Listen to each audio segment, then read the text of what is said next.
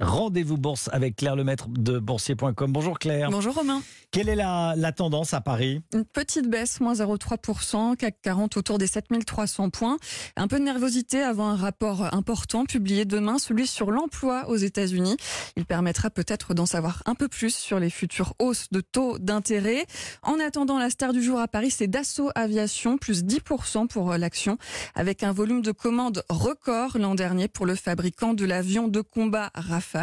En revanche, c'est la dégringolade pour JC Deco après ses résultats financiers, moins 13% pour le spécialiste de l'affichage publicitaire. Ailleurs en Europe, c'est du rouge partout. Londres et Amsterdam 7,07%, Francfort moins 0,5% et donc moins 0,3% pour le CAC 40 autour des 7300 points. Claire Lemaître de boursier.com. Merci Claire.